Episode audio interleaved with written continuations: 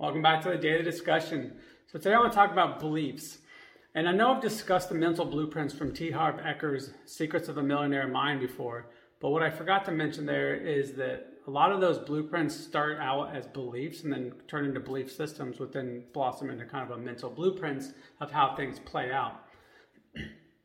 One belief specifically that I want to talk about is that quitter, winners never quit. And that's actually just not true because winners quit frequently. They just know what to quit and when to quit it. So, for instance, if if there's a world class team going and they're doing something that's just not working, they're going to quit doing that thing and they're going to move to something else that could work. Right? They're going to continuously reiterate and try to find a better process, which means inherently you have to quit doing something in order to do it. Also, if you're in a, in a work environment that's just not fitting to you and you go home and you're miserable constantly, well, guess what? You're probably not going to stay. You're going to quit because it's not healthy for you.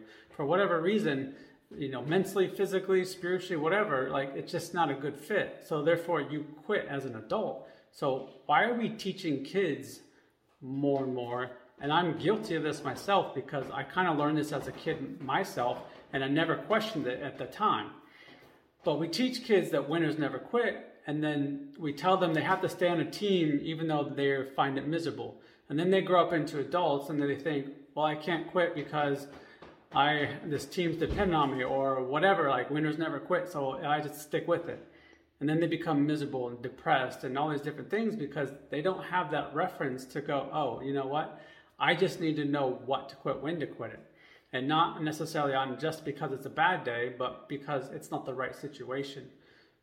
So I think the real question there would be, or the belief system that we could instill is, winners do quit, but figure out when quitting is the right choice.